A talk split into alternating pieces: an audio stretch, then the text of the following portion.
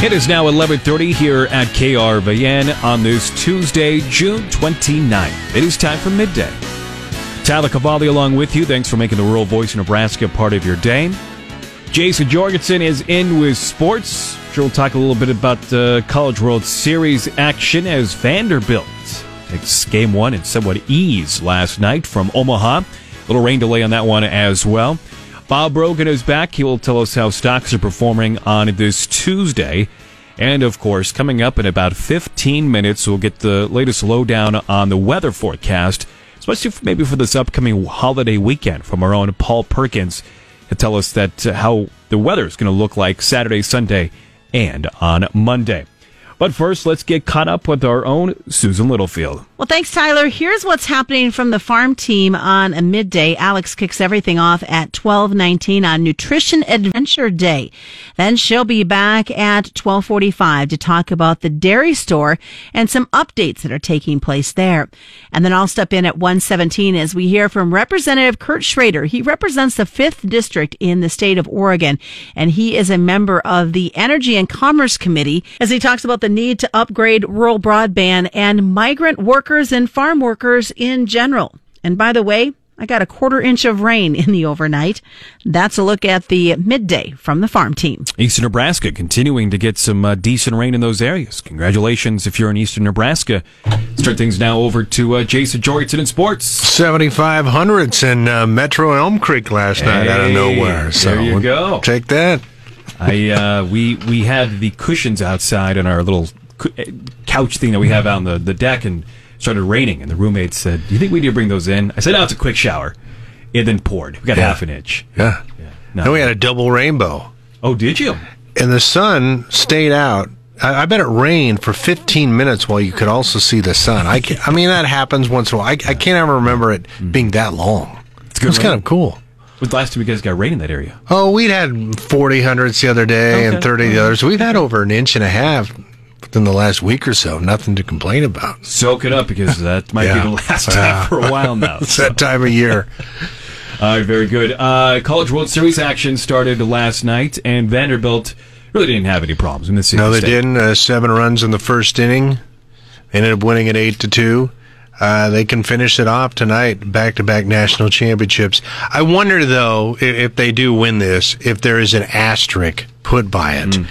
because mm-hmm. I mean, let's face it, they got to play NC mm-hmm. State when they were shorthanded, mm-hmm. and then the other game with NC State was wiped out. I, I don't know how history will. It's not their fault, Right. But I don't know how history judges Vanderbilt if they win this. I don't know.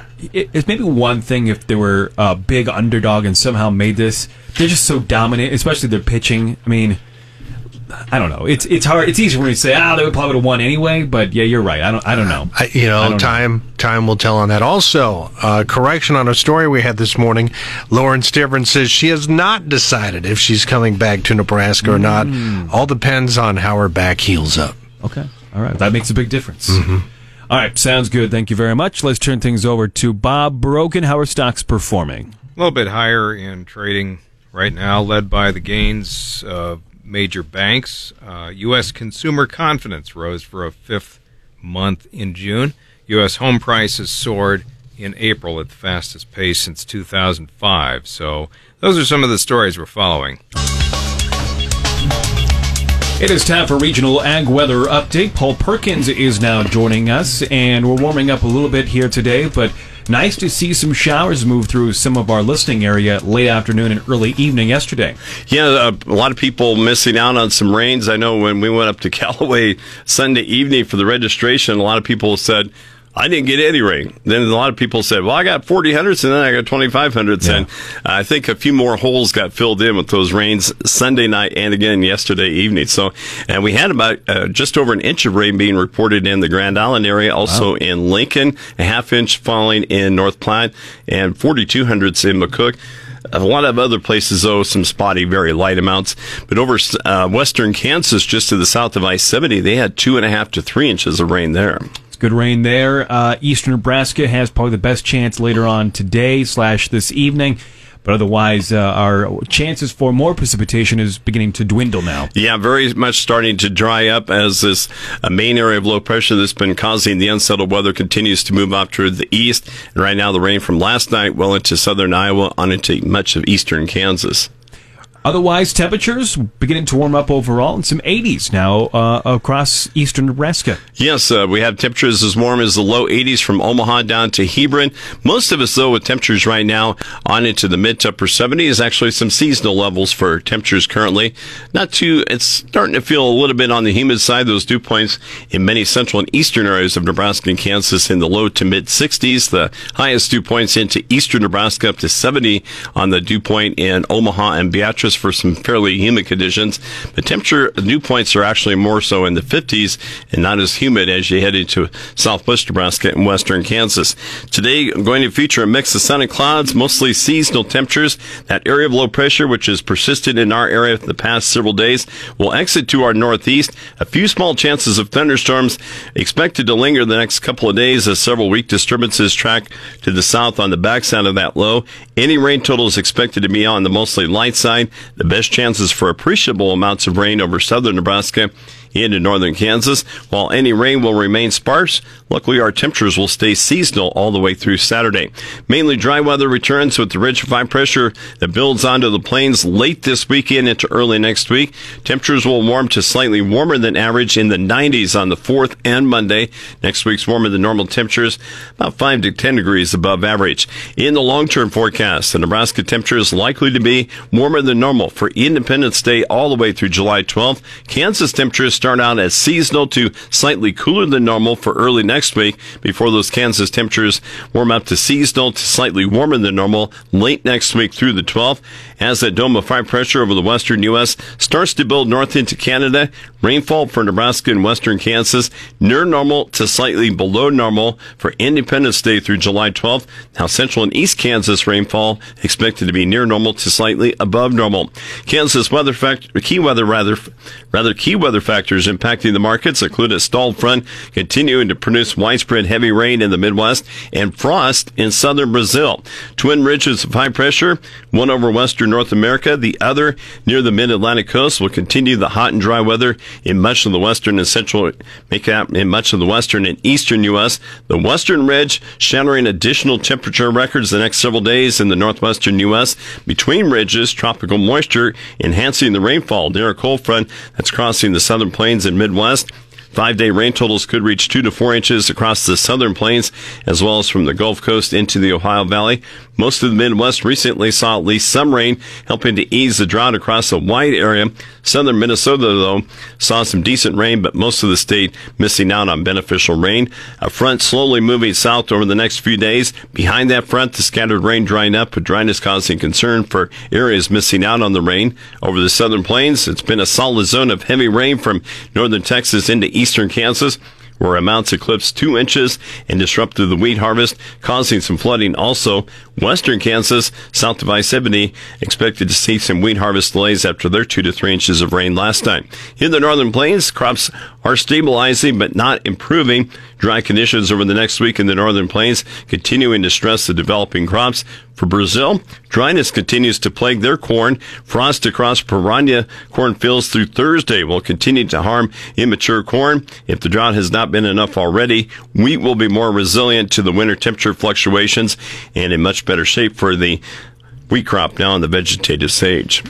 So temperatures likely going to be warmer starting on July 5th, so next Monday and for a while. Yes, it looks like uh, warmer than normal temperatures, especially in Nebraska, that we're going to start to feel the effects of that ridge of high pressure that's been just plaguing the Mm-hmm. western U.S. Of course, the Pacific Northwest, their temperatures Right. into the triple digits, and it's not usually that hot this time of year no. by any means. No, they don't know how to handle that. I mean, some areas don't even have air conditioners Mm-hmm. because it doesn't ever get that hot. Yeah, I've heard, you know, usually this time of year it's in the 70s, and Yeah. yeah, Yeah. so a big shock to their system. I was looking earlier. Seattle now is in the upper 60s, low 70s, which they're used to. That's that's normal.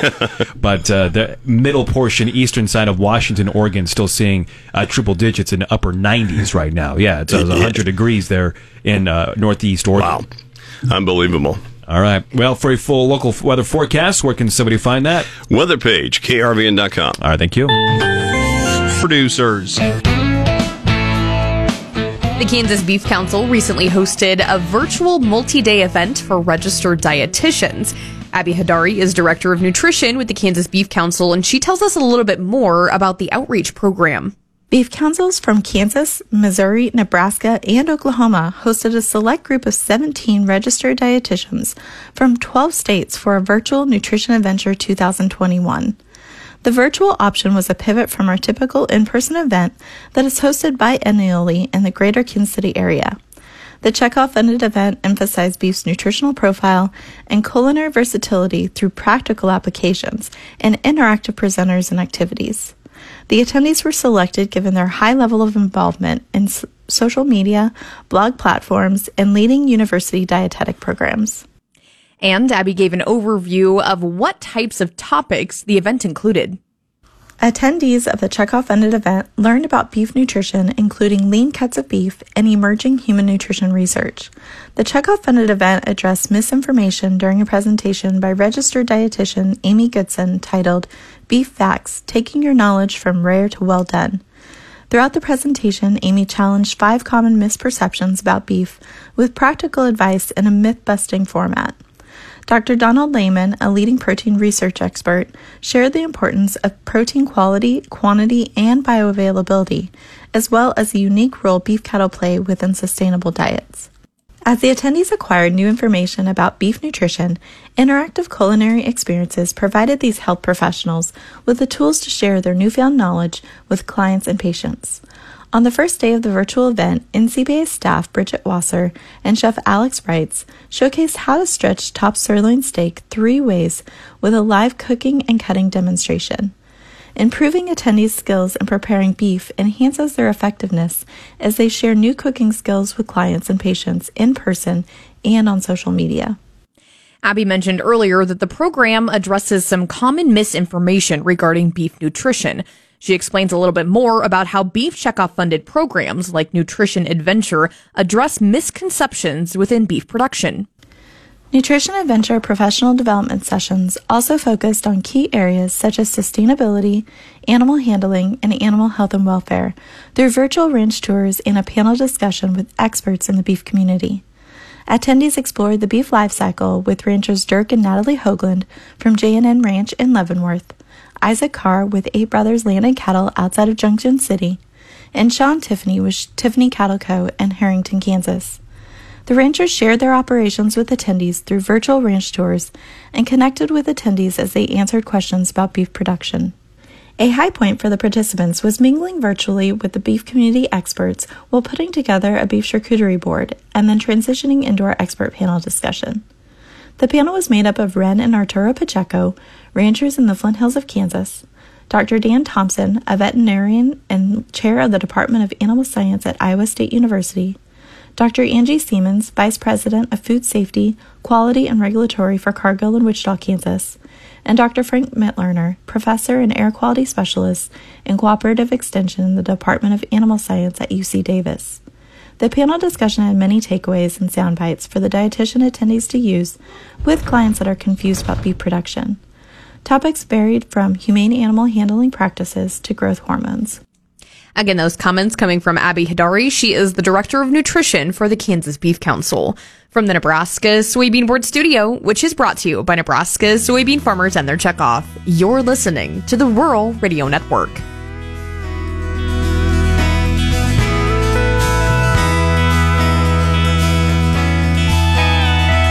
Shipping available.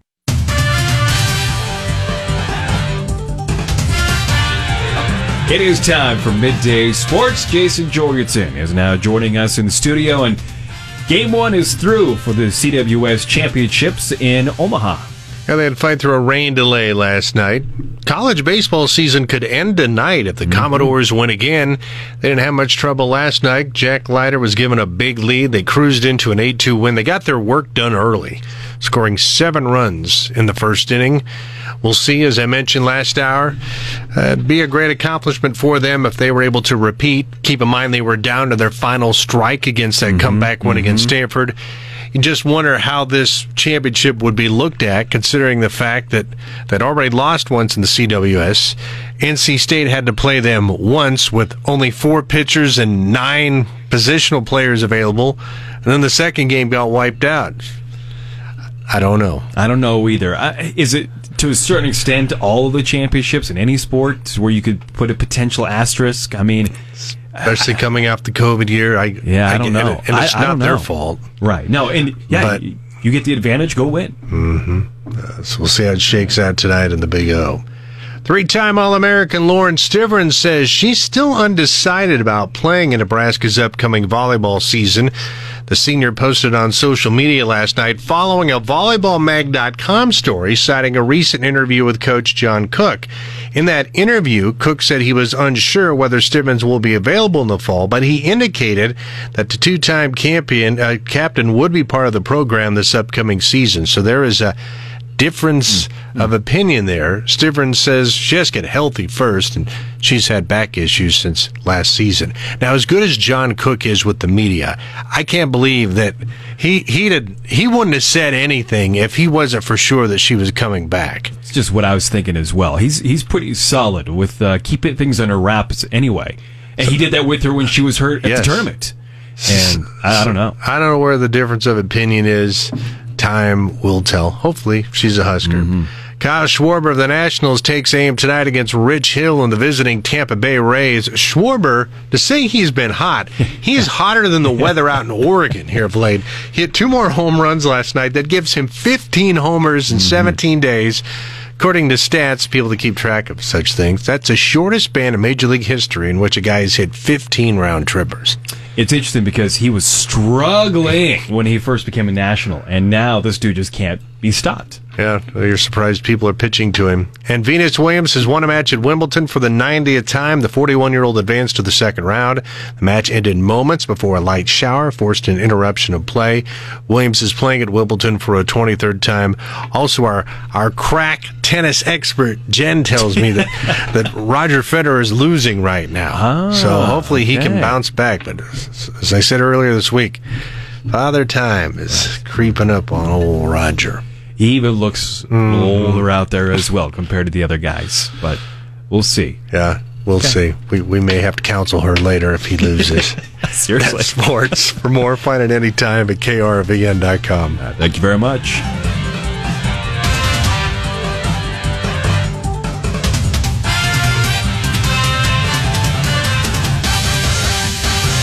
Equal housing lender. It's time for midday news. News director Dave Schroeder is joining us, and Governor Pete Ricketts making a, a big announcement yesterday.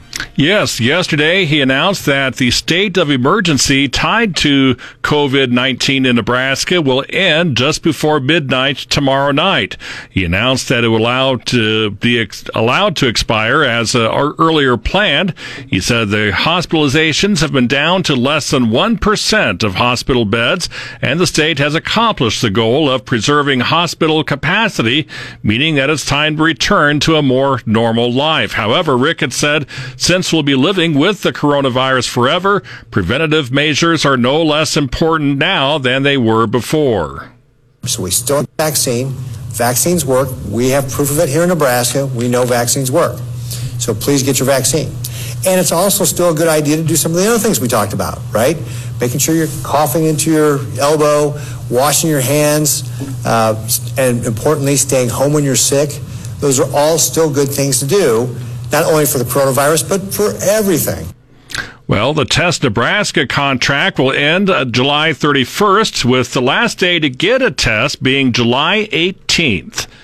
A Nebraska woman has been sentenced to between 64 and 102 years in prison for several child abuse charges related to sleepovers with friends of her then 11 year old daughter, where they had sex, where she had sex with two boys and handed out marijuana infused gummy bears. Greer was convicted in March. Uh, the woman was convicted in March of 11 charges, including three counts of first degree sexual assault of a child. Court documents say she groomed two of the boys, ages 12 and 13, to have sex with her. Law enforcement retrieved sexually explicit photos of the woman with one victim's phone. She also was convicted of telling the children not to tell anyone about the incidents. Employees at two Nebraska prisons will have to work longer shifts and may be asked to clock in at a facility where they don't normally work to compensate for staffing shortages. Director Scott Frakes says he has declared a staffing emergency at Lincoln's Correctional Center and the Diagnostic Evaluation Center. They're located next to each other in Lincoln. Prison officials will implement 12 hour shifts for some employees. That's up from the usual eight.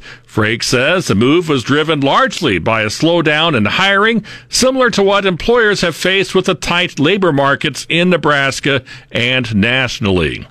And a 20 year old Iowa man accused of hiding in the back seat of a Nebraska woman's car and using zip ties, duct tape, and homemade chloroform to abduct her has pleaded not guilty to the charges in the case. On the Rural Radio Network, I'm Dave Schroeder. The UNL Dairy Store has seen quite a few changes in the past year, past 15 months or so. And today we are getting an update with Terry Howell. He is the executive director of the Food Processing Center at UNL, joining us in studio today. So, Terry, let's first back up, if you would, and give us a year in review of the UNL Dairy Store. Yeah, so when the pandemic hit and, and the campus kind of dispersed, immediately foot traffic for the dairy store disappeared. And then, you know, then you had the broader public also taking their precautions. And so from about March 15th until June 1st, the store was completely closed, about 10 weeks. Uh, during that time, we had a couple of kind of one day sales just to, you know, let people come in and buy one and a half quart containers and that kind of thing, take it home with them. Um, and then we, we tried to do some some curbside service related to the dairy store. It didn't take off as much as we'd like, and what ended, and not what we would see across the broader food industry. So we reopened in June of 2020 to very very modest traffic. Uh, so we slowly started to to regain sales, and yet when the campus you know came back for the fall semester and then the spring semester, there still was so much activity, remote and hybrid that we didn't see a lot of foot traffic. So it was really slow year on sales for particularly ice cream, but but we had an incredible banner year on sales for our cheese boxes and things that go with them. So the community really responded beautifully in November, December, and we had probably a like a 50% increase in cheese box sales from the previous year. So we were scrambling to get the cheese ready, to get meat ready, and actually had to supplement some of our cheese boxes with some uh, sausages and things from the Wahoo meat lockers. So they were they came through with us for us in a big way because we we overwhelmed what the the Loeffel meat center could provide for us. So yeah, so that was good. And then since then, the ice cream side of things, kind of limped along in the spring semester again, very little foot traffic, and then really once once the vaccinations started to take off and people started to have some comfort level to to be out, we've seen some really tremendous growth in sales and just activity in the store, lines in the store for the first time in over 15 months, which has been really great to see. And the store's in a new location, so most of our consumers hadn't had a chance to see it. We literally had our grand opening debut the day the university announced it was closing. So we had 700 people in on March 10th, March 11th, and then immediately went quiet. So to see people in line at the store, to see people filling tables is it you know it brings a smile to my my face for sure, and um, and I think it's it, it's a it's a good sign for for Nebraska overall. So it's been really good. So now we're into the full swing of summer 2021. Mm-hmm. That famous trailer is out yeah. and about at different places. What are you guys doing this summer? So yeah, it's a great question and, and something that we've been very intentional about. The trailer has historically really focused on a, on a few events. We do jazz in June, and so there's I think one more Tuesday night that the trailer will be out, uh, June 29th. But other than that, we've been trying to take the trailer out across town in different forms and then in local communities. We've got plans to take the trailer out even into parts of central Nebraska in July. We're really excited about a chance to get out in Hastings, Kearney, but really trying to take a little bit of the East Campus dairy store to the state. Of course, we'll be at the state fair again this year, which we're really excited about. We've always historically had an indoor sales area. Uh, last year, because that venue was closed, we we had the trailer there, and it was really a big hit. And so we're going to bring the trailer as well. So we'll be in two locations at the state fair this summer, and and then we're just looking for ways to promote the UNL ice cream and, and the dairy store in general. So the trailer's been a great part of that, and, and just as you mentioned, it has been uh, really really well received by by customers. So, Terry, you mentioned a couple minutes ago the dairy store is actually in a new location on East Campus. That's happened within the last, we'll call it year or so.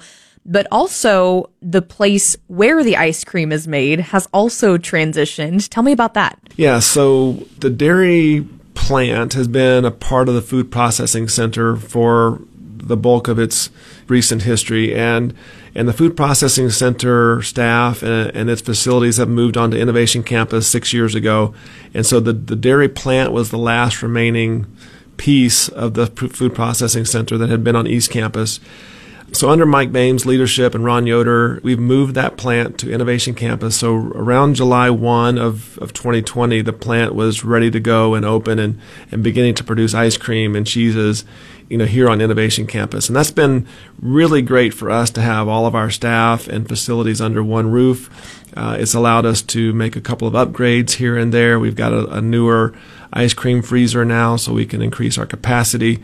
And so it's been a really good experience for us. You know, our biggest challenge now is we've got to transport ice cream uh, back and forth between the campuses. We can't just walk across the hall, but that's a minor inconvenience right now. So.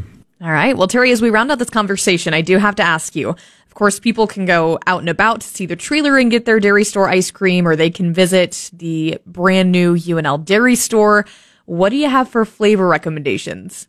You know they're they're all good. I'm I'm still discovering flavors. I, I've had some that that I've kind of just grown attached to over the years. So uh, I've only been on campus for three years, roughly the same time as Scott Frost. So so I've been a big fan of butterscotch frost. That's that's one I've always enjoyed. Uh, I'm a coffee fan, so our Mocha Madness has been one that I've enjoyed.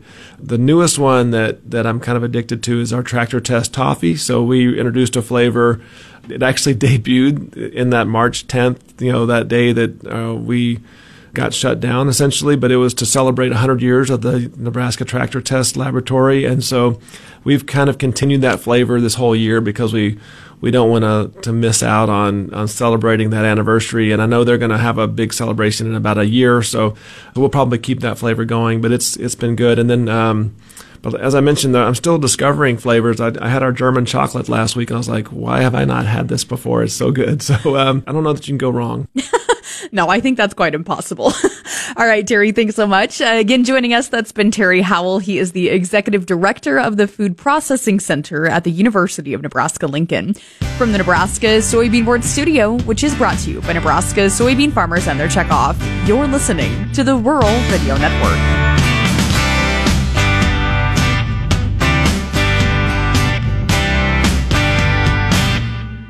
For 70 years, KRVN, The River, and KAMI has been on the air serving ag producers in Nebraska, Kansas, Colorado, South Dakota, and Iowa. That's a big reason to celebrate with a big prize. KRVN is going platinum this summer, giving you the chance to win a brand new ruby red 2020 Ram 3500 dually pickup with a Hillsboro aluminum flatbed. KRVN is going platinum with the help of Foz Garage, Arapahoe, Fa Motor Company, Cambridge, Lashley Land and Recreational Brokers, and Eustis Body Shop with locations in Eustis, Cozad, Lexington, Kearney, Grand Island, and Lincoln. We're giving you a lot of ways to register to win. Stop by one of the many registration locations across the state. Come see us at a summer event and listen for your chance to call in and register.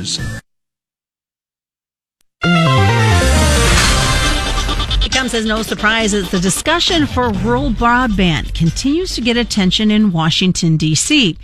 Good afternoon. I'm Susan Littlefield on the Rural Radio Network. Representative Kurt Schrader is a representative in the 5th District in the state of Oregon. He's also a member of the Energy and Commerce Committee. He talked about the need for more rural broadband.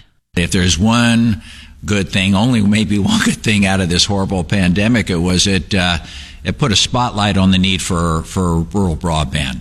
Uh, when children were forced to educate from back home, uh, uh, when you couldn't go see your doctor, telemedicine uh, became a uh, a huge deal, and frankly, to run your business, you know, uh, you had to still be able to participate.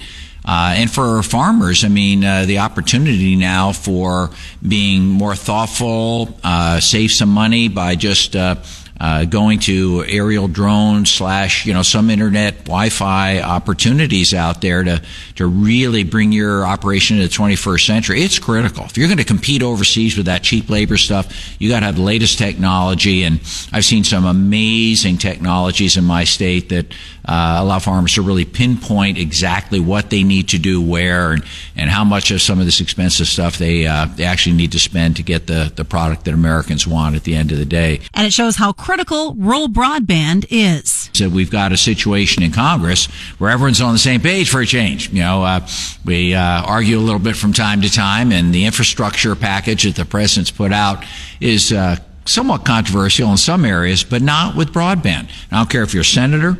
I don't care if you're a House member. I don't care if you're a Republican or Democrat. Uh, everyone is on board with including broadband as part of uh, infrastructure package. And the good news for rural America is everyone seems to be on the same page as far as making sure it's unserved folks that get it first. And those that maybe are underserved with a very sharp definition to make sure it doesn't go to the urban areas or suburban areas where, you know, a lot of the companies can profitably provide that, that broadband service. And Representative Schrader talked a little bit about the Farm Worker Modernization Act. A lot of folks forget that uh, uh, during this terrible COVID epidemic, that our farm worker community stepped up. They were declared essential workers in our state and around the country, and they, in large part, deserve a ton of the credit for making sure that, again, the food fell, came to the grocery shelves at the end of the day. And uh, in our home state of Oregon, uh, uh, the farm workers, Bakun in particular, played a critical role in getting that Farm Worker Modernization Act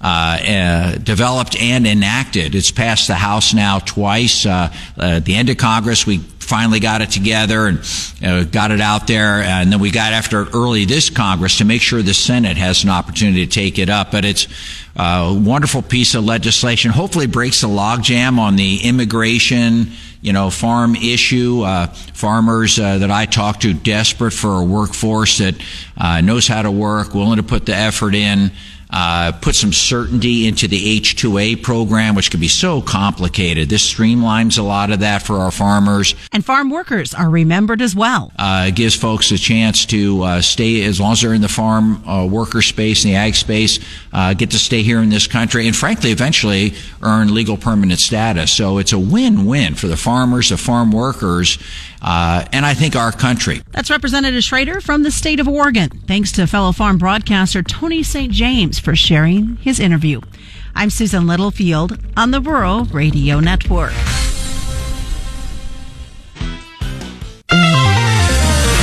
Clay Patton on the Rural Radio Network as we take a check at the closing grain trade with John Payne, Senior Marketing Analyst, Daniel Ag Marketing in Chicago, publisher of the newsletter This Week in Grain. John, some back and forth action in today's trade. Minneapolis wheat, though, actually one of the leaders to the downside. Are we in a position where realistically the trade is set to see what USDA has versus trying to lean one direction or the other? Well, you know, I think there's so much anticipation for tomorrow that you know, you tend to bake the numbers in ahead of time, volatility wise, you know, and prices based off of an, uh, you know, an expected report on acreage, uh, combined with, you know, an unchanged stock number, I think is going to be bearish for wheat. I think the one thing about, you know, wheat, it's really torn between two markets, a strong Kansas City market. We've seen that with exports going to China, uh, from Australia. And then on the KC side, the Egyptian tender was met finally. Uh, so we got about 260 $200, $250 price point, which isn't $7 KC. So short term here, it'll be a, uh, you know, I'm trying to tell everybody just kind of be ready to absorb the number rather quickly and then get back to trading weather because it's the way this thing has a probability working out. And realistically, I know a lot of fo- folks focused in on what that acreage will say, but really the quarterly stocks, when you look at the historical trade data, that thing has been very volatile. Absolutely. So just a little math to watch for on soybeans. If they move it 50 million, uh, if they move it 1 million acres to the positive side and they drop it 50 million bushels to the uh, to the stock side, there's an unchanged outcome there. And if they would happen to cut both, where let's say the acreage isn't, let's say it's 89 million again, and uh, you get a, a stock number that's 50 million light, well, you now have 50 million less at the end at the carryover, and you have uh, kind of a double whammy on the supply side. So it's one of those reports that's actually really fascinating because it's simple. You just get two numbers. You get the acreage number, and you're going to get the stocks number. And you know, it's not like a WASDE where you got to really comb through it all, to kind of understand where the changes are being made. So be prepared for some surprises. I, I think that's kind of an oxymoron to say. I mean, if you're prepared, it's not a surprise. So I think we're all we're all in this boat. We're talking with John Payne, Senior Marketing Analyst, Daniels Ag Marketing in Chicago. If you'd like to sign up for his daily newsletter, This Week in Grain, which he publishes free to his subscribers, you can check that out at danielsagmarketing.com. Again, it's danielsagmarketing.com where you can find all of that out. Do remember trading futures and options involve risk of loss may not be suitable for all investors. Do consider these risks before investing. As we ra- come into the close, we're still going to see soybean meal in the red across the board, but soybeans and corn, at least in the front month contracts, all being able to end back in the uh, back in the green, and Minneapolis spring wheat down about two and a half percent on several of the front month contracts.